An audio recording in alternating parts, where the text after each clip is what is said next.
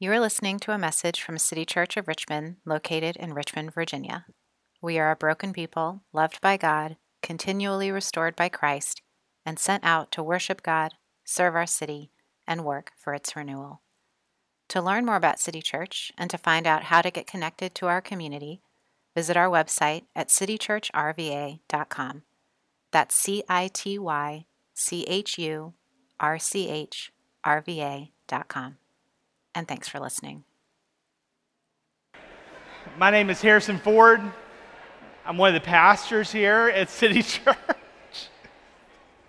Uh, hey, Doug. Um, uh, and it's uh, great to be with you this afternoon. So, if you've uh, been with us the past couple of weeks, you'll know that we're in a new sermon series called On the Road with Jesus. And part of this is because it's a reference to the text that we're looking at and some of the stuff that's going on in it in these chapters of Luke. But it's also also kind of a playful reference to the fact that we're going to be preaching this over the summer and we're all going to be out on road trips. You know, the road trip is um, it, it's a deeply embedded part of American culture, and it's usually associated with freedom. You know, you think about kind of the freedom of the open road. And that was certainly the case for me as a child.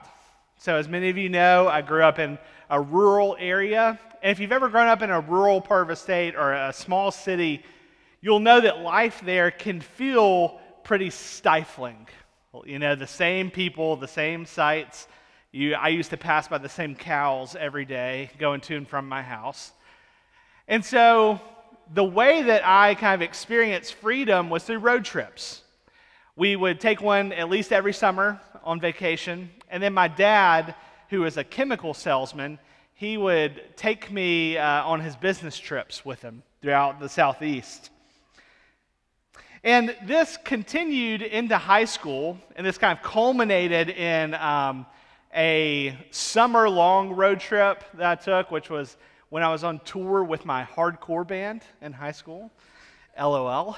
Um, so, and then when it got to college, it really escalated. It took on an international dimension when I studied in Russia and then lived in Romania for a couple of years. So, for small town Harrison, uh, the freedom of the open road was a big deal.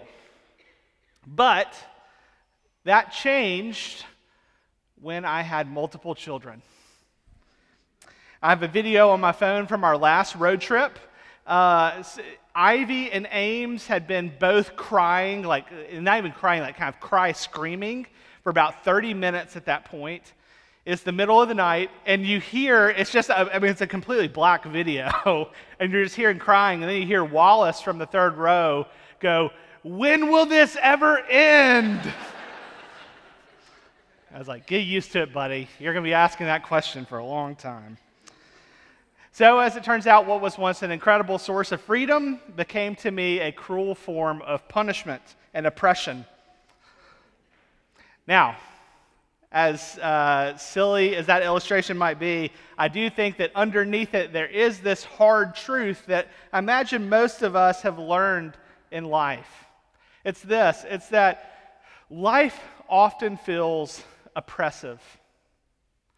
And so, because of that, we are often searching for something to give us a sense of freedom, a sense of liberation. But the problem is that the things that we often try and find freedom in let us down and they leave us feeling more oppressed, more weighed down. And if that resonates with you today, then today's text is good news. Because in it, Jesus tells us that he's come to bring us a freedom that's true and lasting. So, if you would, please turn with me to Luke 11. We're going to look at verses uh, 14 through 32. 14 to 32. Now, he was casting out a demon that was mute. When the demon had gone out, the mute man spoke, and the people marveled. But some of them said, He casts out demons by Beelzebul, the prince of demons. While others, to test him, kept seeking from him a sign from heaven. But he, knowing their thoughts, said to them, Every kingdom against itself is laid waste, and the divided household falls. And if Satan also is divided against himself, how will his kingdom stand? For you say that I cast out demons by Beelzebul.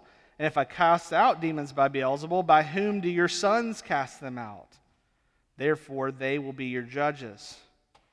But if it's by the finger of God that I cast out demons, then the kingdom of God has come upon you. When a strong man, fully armed, guards his own palace, his goods are safe. But when one stronger than he attacks him and overcomes him, he takes away his armor in which he trusted and divides his spoil. Whoever is not with me is against me, and whoever does not gather with me scatters. When the unclean spirit has gone out of a person, it passes through waterless places seeking rest. And finding none, it says, I'll return to my house from which I came. And when it comes, it finds the house swept and put in order. Then it goes and brings seven other spirits more evil than itself, and they will enter and dwell there. And the last state of that person is worse than the first. And, had, and as he said these things, a woman in the crowd raised her voice and said to him, Blessed is the womb that bore you, and the breast that which you nursed. But he said, Blessed rather are those who hear the word of God and keep it. When the crowds were increasing, he began to say, This generation is an evil generation. It seeks for a sign, but no sign will be given to it except the sign of Jonah. For as Jonah became a sign to the people of Nineveh, so will the Son of Man be to this generation. The queen of the south will rise up at the judgment with the men of this generation and condemn them, for she came the, from the ends of the earth to hear the wisdom of Solomon. And behold, something greater than Solomon is here. The men of Nineveh will rise up at the judgment with this generation and condemn it, for they repented of the preaching of Jonah. And behold, something greater than Jonah is here. This is the word of the Lord. Thanks be to God. Would you pray with me? Heavenly Father, may the words of my mouth and the meditations of all of our hearts be found pleasing and acceptable in your sight, O Lord, our rock and our Redeemer. All right, I want to talk about two pretty simple things today. I want to talk about how to be oppressed, and then I want to talk about how to be freed how to be oppressed and how to be freed. So, first, um, when you hear the word oppression, your mind likely goes to people living under a dictatorship or maybe people who've been denied civil rights. And now, what I'm going to talk about today well, certainly applies to that, but that's not what I'm trying to focus on. What I'm primarily talking about today is oppression in a more personal, existential sense. This feeling that there are things holding you down, preventing you from being the person that God created you to be. These things can be concrete. They can be a lack of finances, a lack of career opportunities, a lack of friendships or relationships. Or they can be more abstract I talked earlier about living in Russia. When I was in Russia, I experienced this kind of abstract sense of uh, oppression. And it was because of the weather. the weather was not just physically oppressive, but it was also psychologically and spiritually oppressive. You know, I was always shocked at how much Russians drank until I experienced a Russian winter. And I was like, it checks out. The cold went past my skin, past my bones, deep into my soul. And that's what I mean here by this kind of abstract sense of oppression. It's the feeling that a perpetual winter's night has settled over your soul. Now, I'm not trying to be hyperbolic.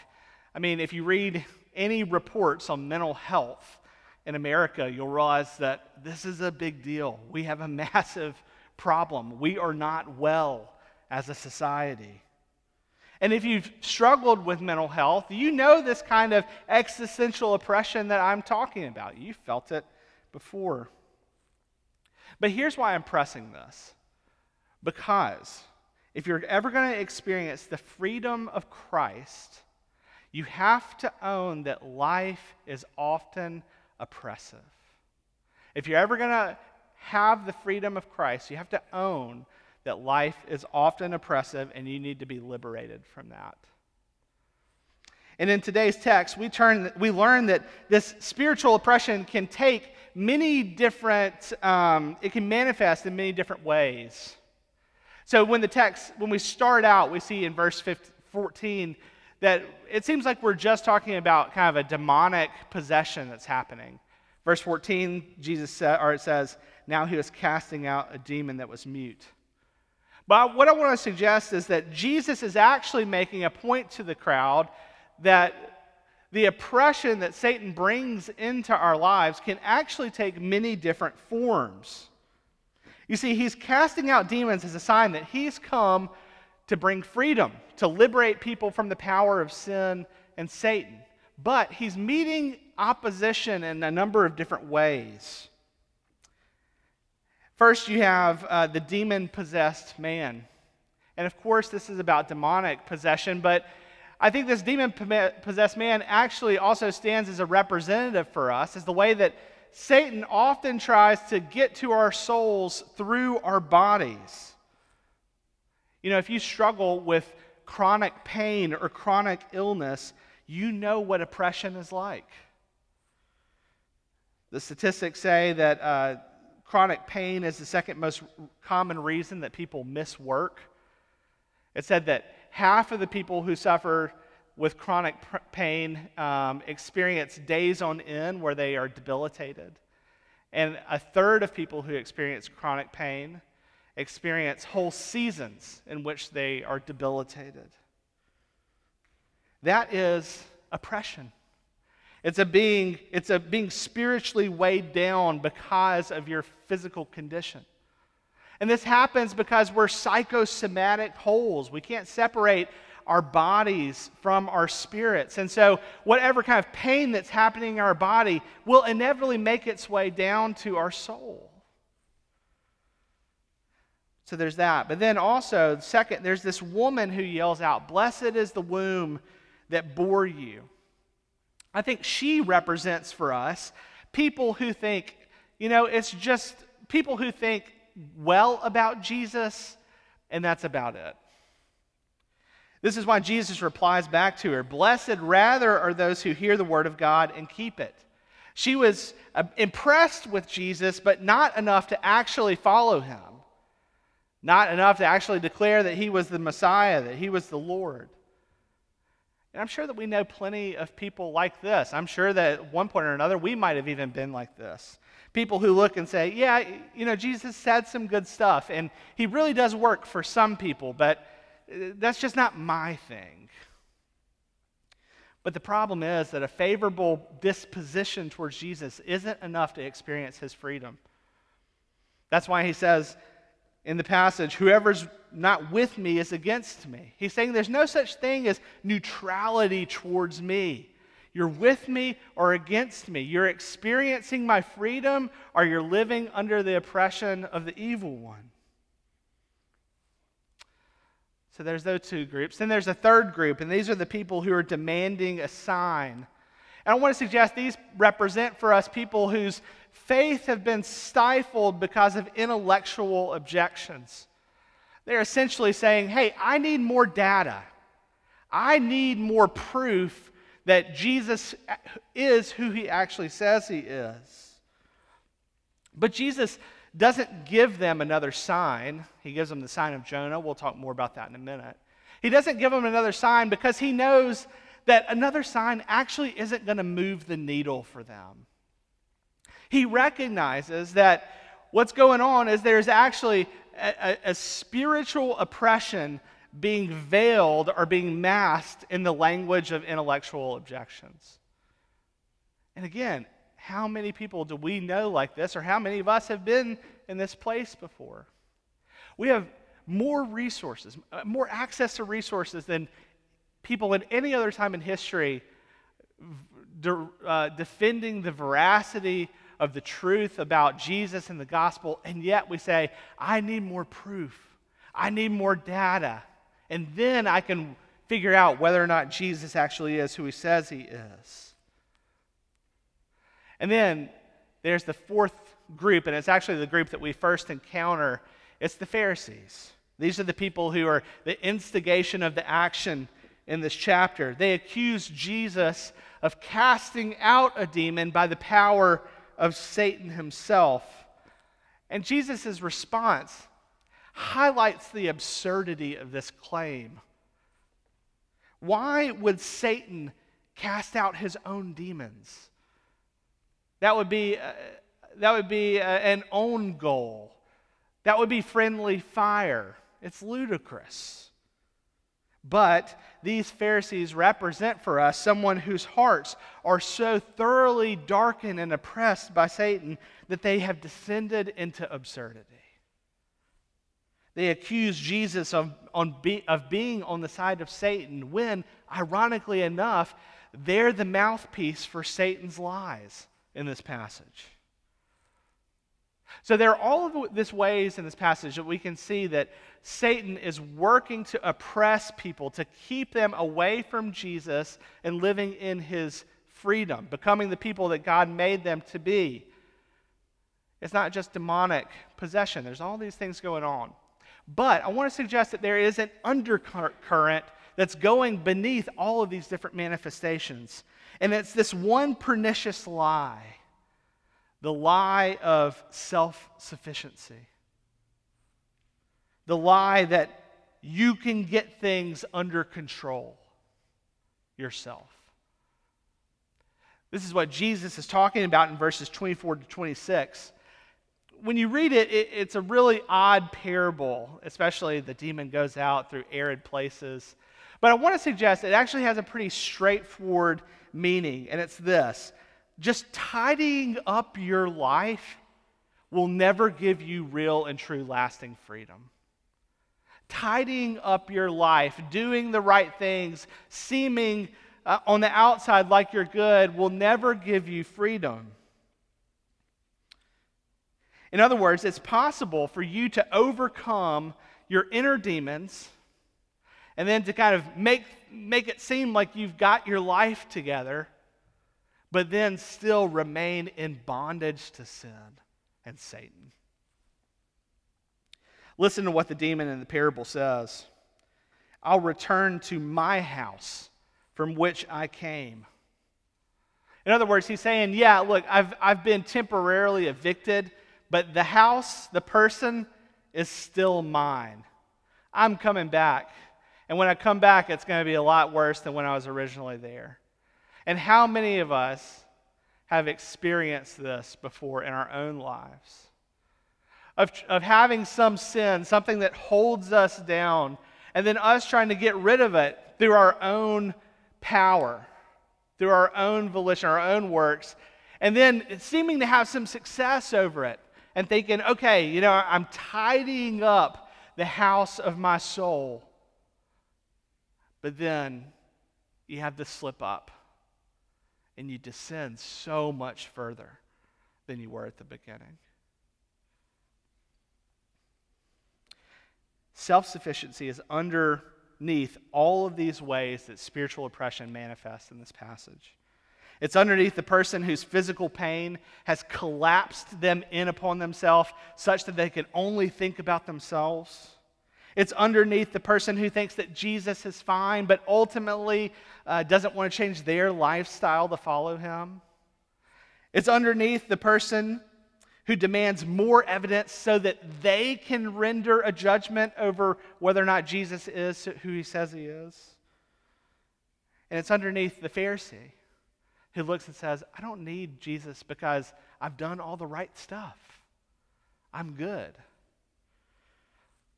But just like we see in this passage, with the people in this passage, self sufficiency oppresses your soul and blinds you to the freedom that you can have in Jesus. So, this brings us to the question how can we be free? But the problem here, and even attempting to answer that question, is that self sufficiency is so coded into our culture and into our worldview, and it has set itself so deeply within our bones that almost immediately when we start to say, Yeah, you know, I realize I get what you're saying about oppression. How can I be free? We mentally start to make the checklist of things that we need to do in order to experience Jesus' freedom. I need to read the Bible more. I need to pray more. I need to go to a small group. I need to go to church more. I need to read the book that everyone's been talking about. I should probably get a therapist to help me work some stuff out. Now, all of those are good things. All of those things are things that actually help you live into and grow in the freedom that Jesus gives. But none of those things will actually give you freedom because they're not Jesus. Freedom comes by being united to the one free man, Jesus himself. Only Jesus can free you.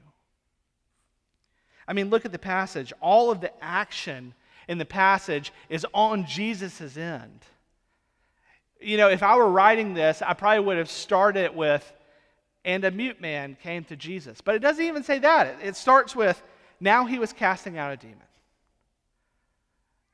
All of the action is on Jesus' end. So if we're to be free, we have to start there.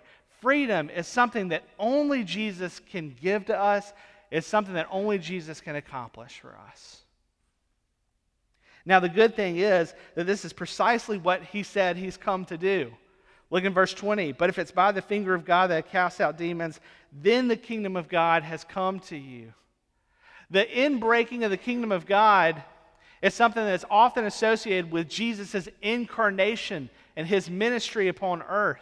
And what he's saying here is that the point of my incarnation, the point of my coming, the point of my ministering is to liberate you from sin and Satan and all that would seek to oppress you. And when you see that happening, both in your life and in other people's lives, that's when you know God's at work.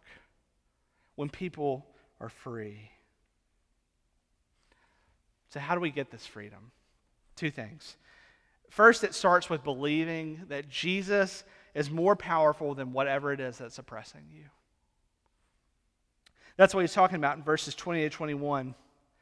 Satan, in those verses, is the strong man. He's got his palace, he's got his, uh, his armor, his weapon. He set up shop in your heart, saying, This is my place. And so often we look and say, He does feel like the strong man. He's got a hold of me. Or this particular sin's got a hold of me. But then we say, Jesus say that he's the stronger man. He's the one who comes and evicts the strong man out of his palace, out of your hearts. And Jesus did this uh, in his ministry. We see that he does that when he resists Satan's temptations in the wilderness. He does that, of course, most powerfully and ultimately in, in his death and his resurrection. But he also proves to us this power every day in front of our very own eyes.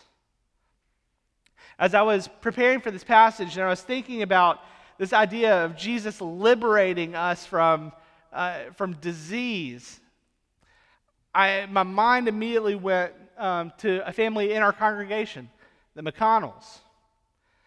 So, if you know uh, little Elizabeth McConnell, when she was in the womb, the doctors figured out that she had a hole in her heart.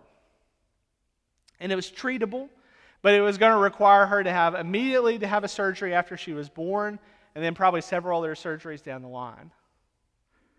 And you can imagine that you hear that Elizabeth and Thomas, they, this, is a, this is this baby they've been waiting on, they've been so excited about, and then they hear that it has a hole in its heart. How oppressive might that feel? The thing that you've longed for, a good and holy longing, and you find out that, it, that it's being complicated. But thank God that, that they had trust that Jesus was more powerful than that. Thomas is in one of my Thursday morning Bible studies, and when he first told us about this, we started praying. And we prayed for weeks, for months, for Elizabeth.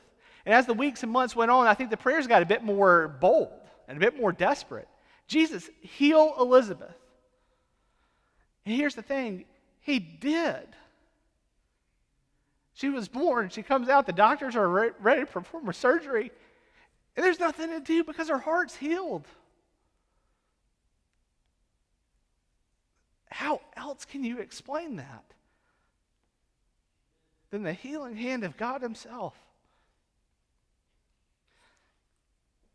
Friends, God does miracles every day in front of our very own eyes that prove to us His power over Satan and evil and all that would oppress us.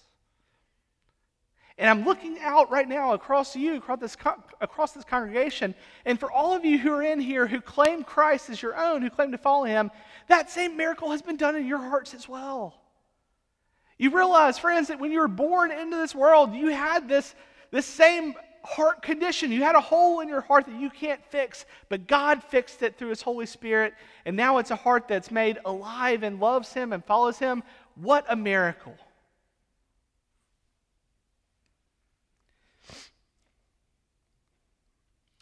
So, friends, all of these things are proof to us that Jesus is more powerful than whatever oppresses us, and we have to start there if we're to experience His freedom.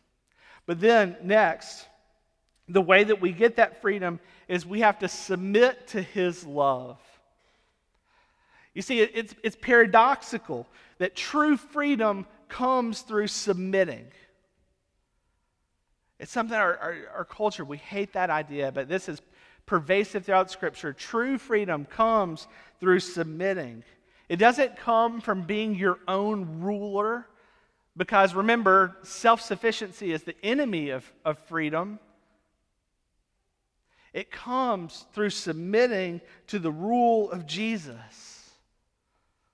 But the good news is what Jesus tells us when he says, Take my yoke upon you and learn from me for I'm gentle and lowly in heart, and I will give you rest for your souls.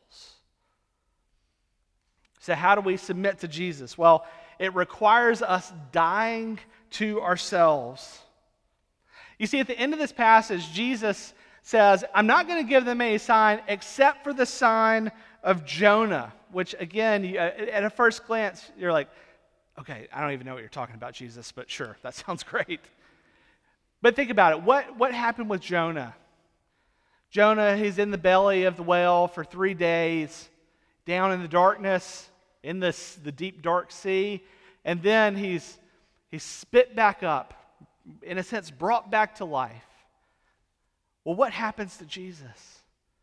He dies. He goes down into the ground, into the belly of, of, of uh, evil itself. And then after three days, he's spit back out. The power of the Holy Spirit resurrects him and bursts the chains of death.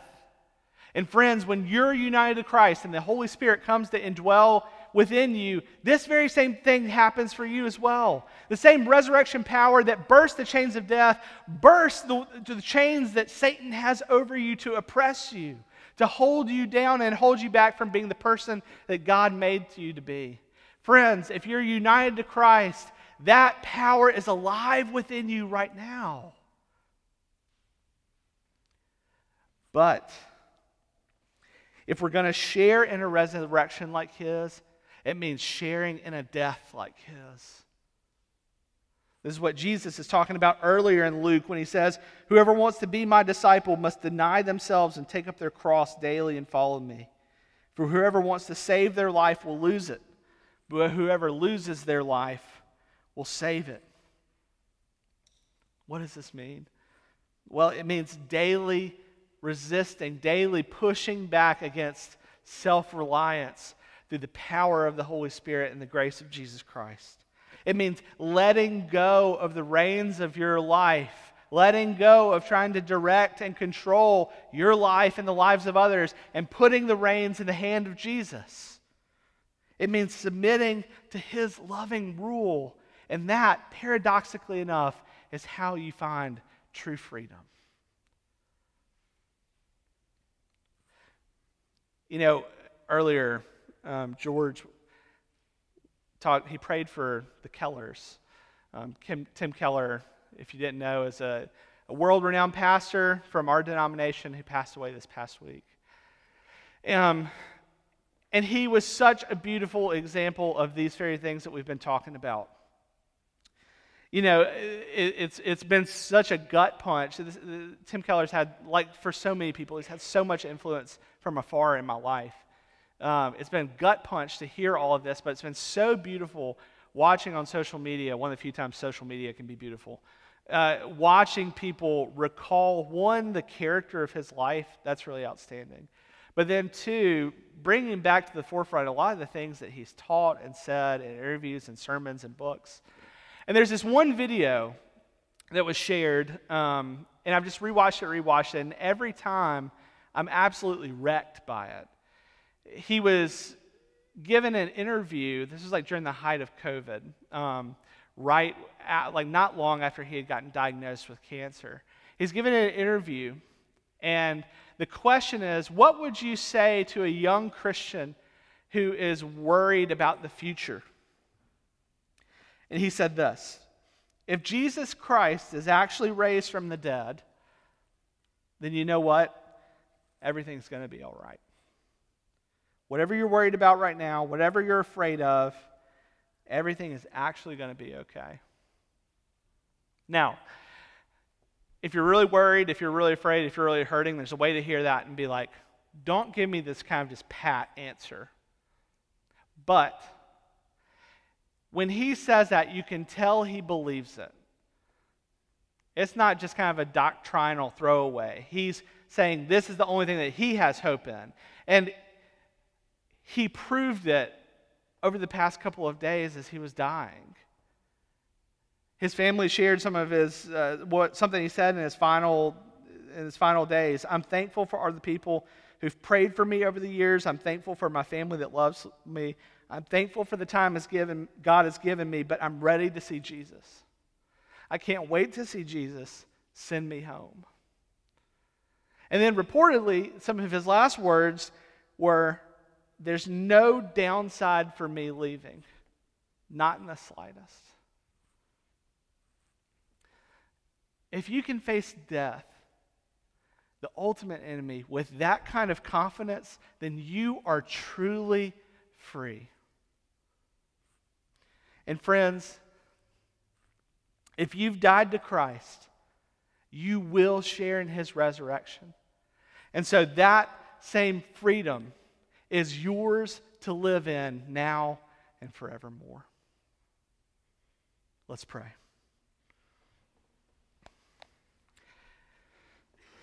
Heavenly Father, we thank you that you have freed us in your Son, Jesus Christ. Father, just like the Israelites, we are often um, prone to try to put the chains back on, to live uh, back in slavery.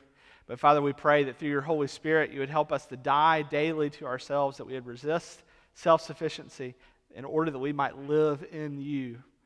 Father, I pray that you continue to bring uh, stories in our congregation to our, to our minds that, that witness to the, your power to overcome the things that oppress us so that we would be encouraged by it and put our faith and trust more and more in you.